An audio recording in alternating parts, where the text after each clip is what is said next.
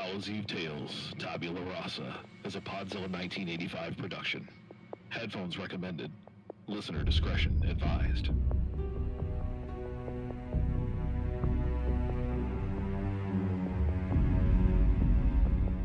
Always something with this fucking thing. Christ. Are we rolling? Hello. What do we got here? ah, a nice big audio spike that practically blew out my left eardrum. Thanks for that. We're on. Ah, do not mention it. All right. Let's get the pleasantries out of the way.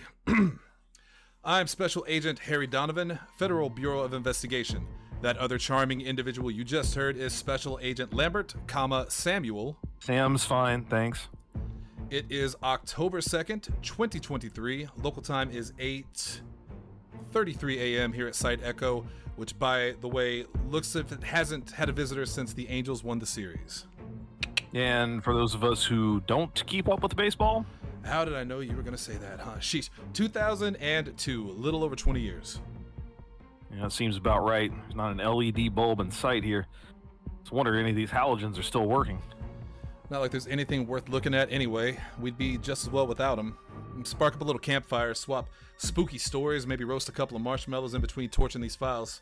You know, back home, there used to be this crazy radio show around this time of year. And uh, Focus, Harry. We're on the clock. Right, right, right. All right. Anyway, this recording serves as official documentation of the resolution of the incidents herein, satisfactory or otherwise, as the Bureau has determined them to no longer be within its jurisdiction. In other words, these cases are so cold they've got frostbite, and the top brass are washing their hands of them. Me and Sammy are just here to do the washing. Sam, and that is a weird analogy. It sounds like we're doing laundry, not washing hands. Who washes someone else's hands anyway? Now, who needs to focus, Webster? All right, touche. Let's get on with it. Let's. Hmm. Well, starting with an oldie but a goodie, looks like. All the way back to the 60s, 70s almost, but not quite. Ever heard of the Roush Circus Royale? Uh, I can't say as I have. A regional thing? Not sure. Probably. Case is only half about it, though. And the other half? The Catholic Church. The date is August 14th, 1969. My name is Father James O'Malley, and under the direction of the papacy, I am currently attending the Roush Circus Royale to speak with one of their performers, a young woman who may be in need of our particular services. the Vatican requires these events to be recorded for posterity. What follows is simply my due diligence for the sake of the church. If you would state your name and occupation, please. Ah, sure thing, Father. I'm Reginald Roush, proprietor of the Roush Circus Royale. Finest in traveling entertainment. Yeah. Ah, sorry, it's kind of difficult to turn it off, you know? Of course. Could you briefly explain why you requested the assistance of the church, Mr. Roush? That's the thing, isn't it, Padre? See, the truth is, I didn't reach out to y'all. Mainly because I think this is all a crock of shit. No, no offense. Uh, None taken, but if you didn't. Look, Luna is just fine, okay? Okay, she's been with us for a while now. Showed up in 54 when she was 14, trying to avoid the orphanage. Daddy was killed in the war. Couldn't do it on her own and checked out not long after. Luna eventually fell in with the acrobats. Took her a while to pick up the trapeze. But as soon as she got the hang of it, and it was like she was just meant to fly around up there. You really should see her at work, Father. She's, she's a little eccentric, sure. But for the attention she brings to our operation here, well, let's just say a touch of weirdness doesn't outweigh the many butts in the seats, you know? So that would mean the young woman is just shy of 30 years old, yes? And she's only just perfected her craft. How recently would you say? Let me see here. It was cold as a witch's tit, I remember that much. After Christmas for sure, so January maybe? Yeah, yeah, that's right, yeah. Because Esmeralda never came back for Valentine's. Day. Pissed me off, something special. I tell you, Carnival's got to have someone like her around who loves me. Ain't that right, Padre? Yeah, yes, quite. Uh, who is this Esmeralda? And what does she have to do with Luna's improvement? Another acrobat? Hell no. Esmeralda was our fortune teller. Ah, she'd been with the circus for a couple years. Fancy type. Uh, Luna looked up to that, I suppose. Girly stuff. Not a lot of refined women in our line of work, as you might imagine. Anyway, I had Luna slinging tickets at the main gate before she became a featured attraction. When you know it, one night, two of them just up and disappeared before the show. Left me in a real bitch of a bind, too. No note left behind, no one else saw them leave? Like they were gone on the wind, Padre. And then about two weeks later, Luna was right back under the big top one morning. Rehearsal like she never left.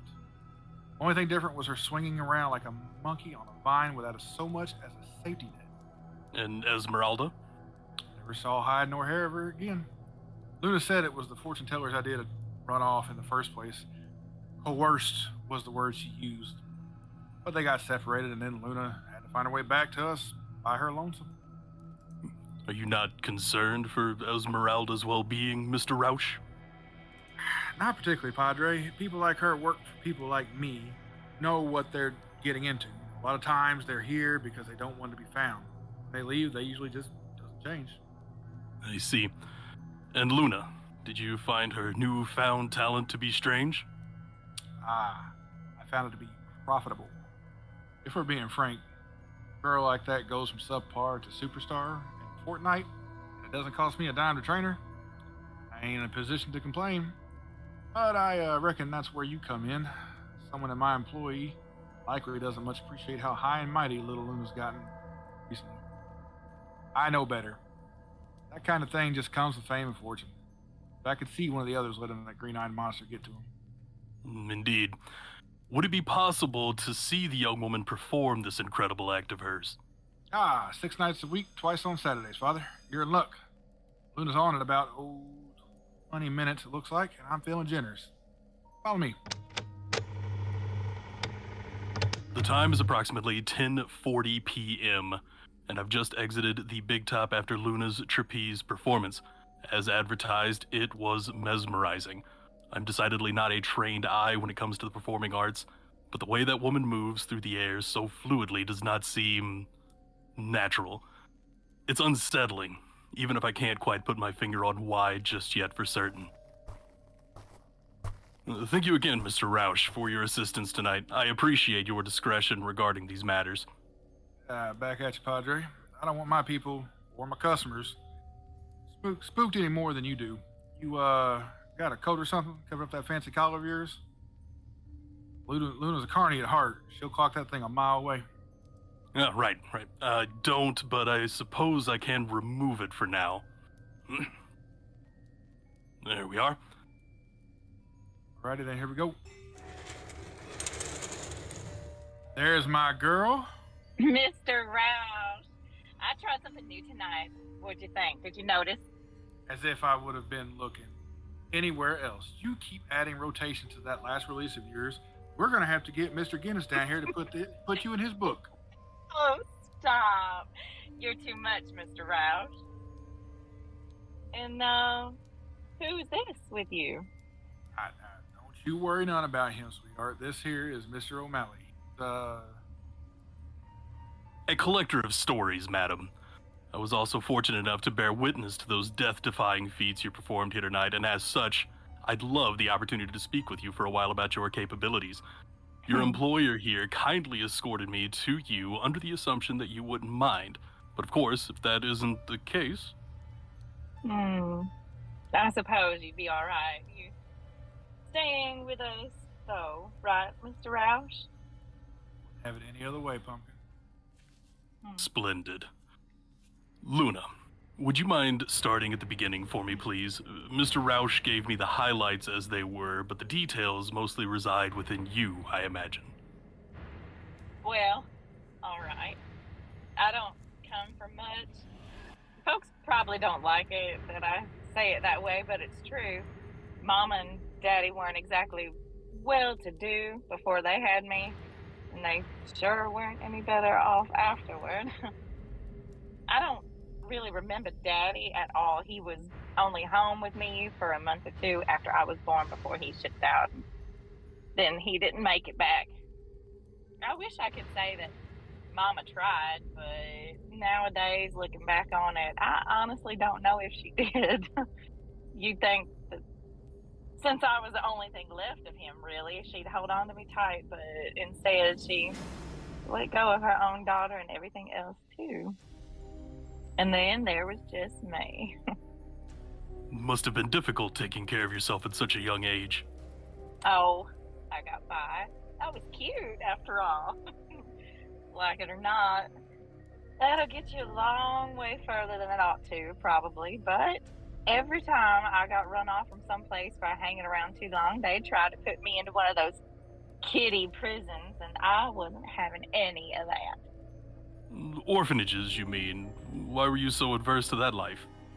Because it ain't much of a life, Mr. O'Malley. Sitting around like a pound puppy waiting for some down on the luck couple to take you in and pretend like they're your real family getting treated like dirt in the meantime? No thanks. So, once I was old enough to hop on the rail, I rode it to the end of the line, right into this circus. But, no offense, Mr. Roush. I know what I'm about.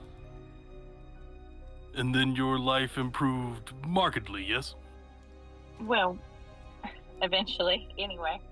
None of this came naturally to me. Not not at first. I I wanted to perform, but I wasn't really good at anything other than being likable. So Mr. Roush put me here and put my face out front where it would sell tickets.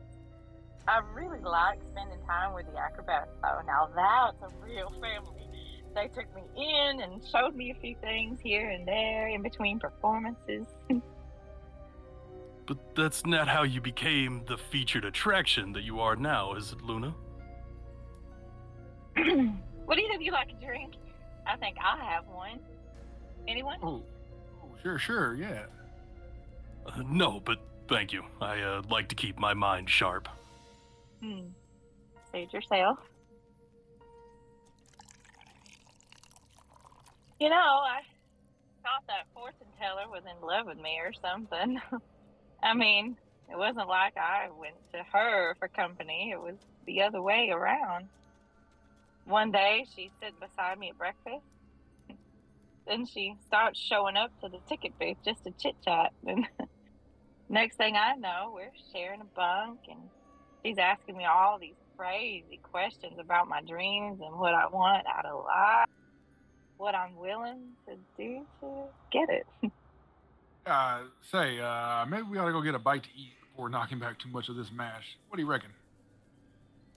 See, somewhere in all that talking, I made mention that I was from Wilder, Kentucky, and Esmeralda. Well, she latched onto that and wouldn't let go. We simply had to go see my hometown together, she said. I told her that I didn't have any interest in that sort of thing, and she explained that our trip wouldn't have anything to do with going back to my roots. It was about going back to hers. Esmeralda, turns out, had had a pretty eccentric family history too, chock full of unusual stuff. Everything from herbal remedies to oh, I don't know, ritualistic sacrifice. Okay, that's enough. What what did the two of you do in Wilder, Luna? oh, you're a little off base, Mr. O'Malley. Esmeralda had already done the deed for herself back when she was basically just a kid. Told me all about it on the way to Wilder. She took a chicken right out of the family coop, slit its throat, and bled it dry right into the little altar they had in their shed. Said a couple words she didn't even understand right there under the moonlight.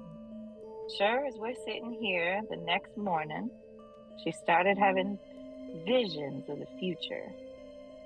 Barbaric. Says you, Father. Some would say otherwise brave comes to mind. Ruthless, perhaps. She did what needed to be done to elevate her position in life. So did I. What did you just call me? No more, Luna. Oh, please, Mr. O'Malley. Or no, you reek of piety. Well, that and holy water. I caught a whiff of that vial in your front pocket the moment you stepped into the circus grounds hours ago. The question is if you really believed you were on a proper righteous mission here, then why all the game? Come on, get on with it. Ask if you really want to ask already. What did you do with Esmeralda? ding. We have a winner. Ladies and gentlemen. Enough. This has gone too far. Say no more. oh, come on now, Mr. Roush. You can't expect me to believe that you truly still want to remain in the dark about what happened to your precious mystic, can you? It's been so long, and I've been dying to let the proverbial cat out of the bag. Where is she, Luna? Where did you leave Esmeralda? Oh, Father, you wound me.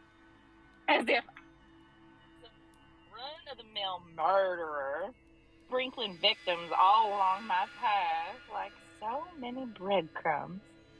Perhaps you aren't as shocked as I thought. Hmm. Allow me to illuminate. Wilder, like every spit of settled land in this god-forsaken country, is home to a local legend, the Hellmouth, a literal portal into the underworld, or so the village voices would have you believe. Every visitor is subjected to the rumors, like it or not, the slaughterhouse, underground well where the blood of innocence has seeped for centuries, the dark forces at play in the shadows. Mother never was one for story time with me, but living in Wilder and being ignorant to the Hellmouth is quite impossible, I assure you. And of Oh. course, Esmeralda has done her homework. Oh no, no. yes, Mr. We wasted no time, practically racing to the precise location. Picking the lock on the cellar door was a breeze for her, and seconds later, we were face to face with the deepest, darkest hole you could possibly imagine.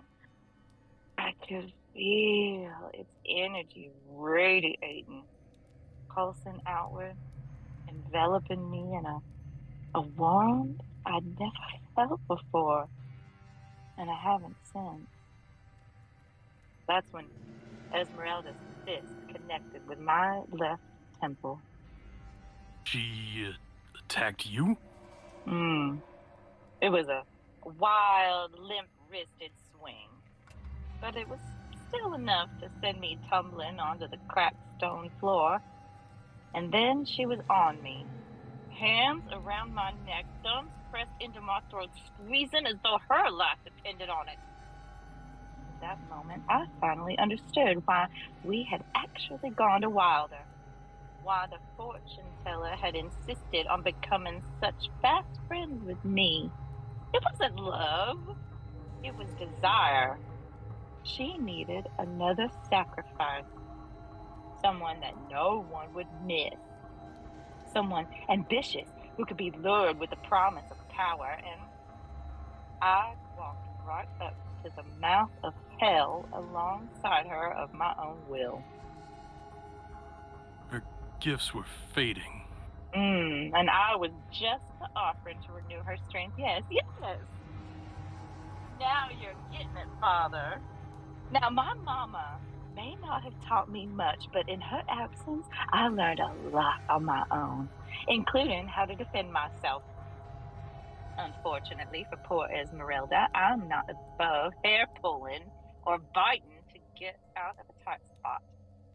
I grabbed a fistful of those long, dark locks of hers and yanked so hard that I actually came away with a bit of scalp. I knew this not because I could see it, but because I could feel the hell mouth practically growl in anticipation. Blood and the water and so forth and so on. Esmeralda screamed and released me in shock, and that was all the opening I needed. I took as much air as I could into my burning lungs and lurched forward, tackling her to the ground just inches away from that vile pit of darkness. Even over the low humming noise that came from within it, I could hear the liquidy crunch of bone and blood as I gripped Esmeralda's skull with both hands and bashed it into the floor over and over again until she was unrecognizable, both as herself and as a person in general. oh, it's a shame she didn't predict that one. God, you did kill her. Oh my God. Honestly, Reginald, after all this time, did you truly still harbor any notion that I had? oh, pathetic. I did what I had to do, damn it. It was either her or me. One of us was not going to leave that chamber alive, and she had already had her chance. It was my turn to live the life I deserved. I won't apologize for surviving. But you didn't just survive, did you? You used her. Like she wanted to use me, Father. Let's keep some perspective, shall we? Besides, I didn't intend for Esmeralda's blood to seep into the portal. I just didn't stop it after the process had already begun. there was little point by then, anyway. The mouth hungered, and I obliged. It whispered such wonderful things to me, unimaginable things. So, when the blood wasn't enough, I gladly hefted what was left of the fortune teller up and over the edge of the pit. She tumbled down, down for so long. I, I don't remember her even hitting the bottom, come to think of it. Not even as I knelt in the pool she left behind. Not even as I prayed. Weave, little bitch. Don't move. Reginald? Oh my goodness. So it's come to this, has it, Reginald? You welcome me back into your flock with open arms, exploit my abilities to line your pockets, keep my secrets for months on end to your own benefit, and now you have the unmitigated gall to point a gun in the face of the very savior of your ramshackle little operation? You never told me you killed anyone, let alone sacrificed them. Because you refused to hear it, I tried to let you into my life, make you a part of what I am, but you wouldn't have it. You and your precious pride. Besides, can you honestly say you never suspected a thing? Your hands are as red with blood as mine, you greedy pig. Father, will you just stand idly by while this man threatens my life? Can you just. Have you you- forsaken him, woman? Did you pray to the Lord of Lies that night? No, of course not. I, I said, no thanks. I don't want my every wish and desire to come true. And then I said six Hail Marys and kissed my crucifix. And Do not then, talk, almighty demon.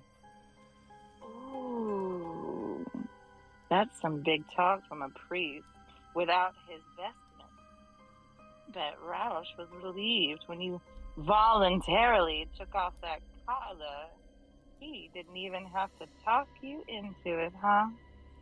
I, I was, I, you don't, I had no idea why. In the name of the Father, and of the Son, and of the Holy Ghost. You're too old for this, James. Too weak, too frail. Most glorious prince of the heavenly armies.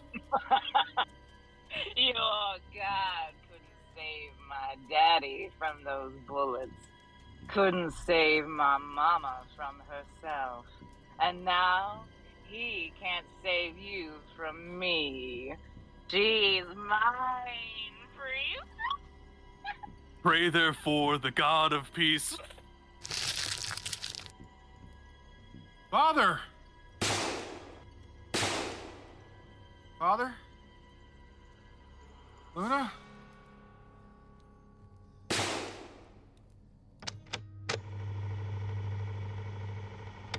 Whew. Yikes. Let me guess. Murder suicide gone wrong? Oh, home run, Sammy boy. There's a couple of newspaper articles in the file with the recording. Headline number one Roush Circus Royale closes. Tragic incident shatters family entertainment hotspot.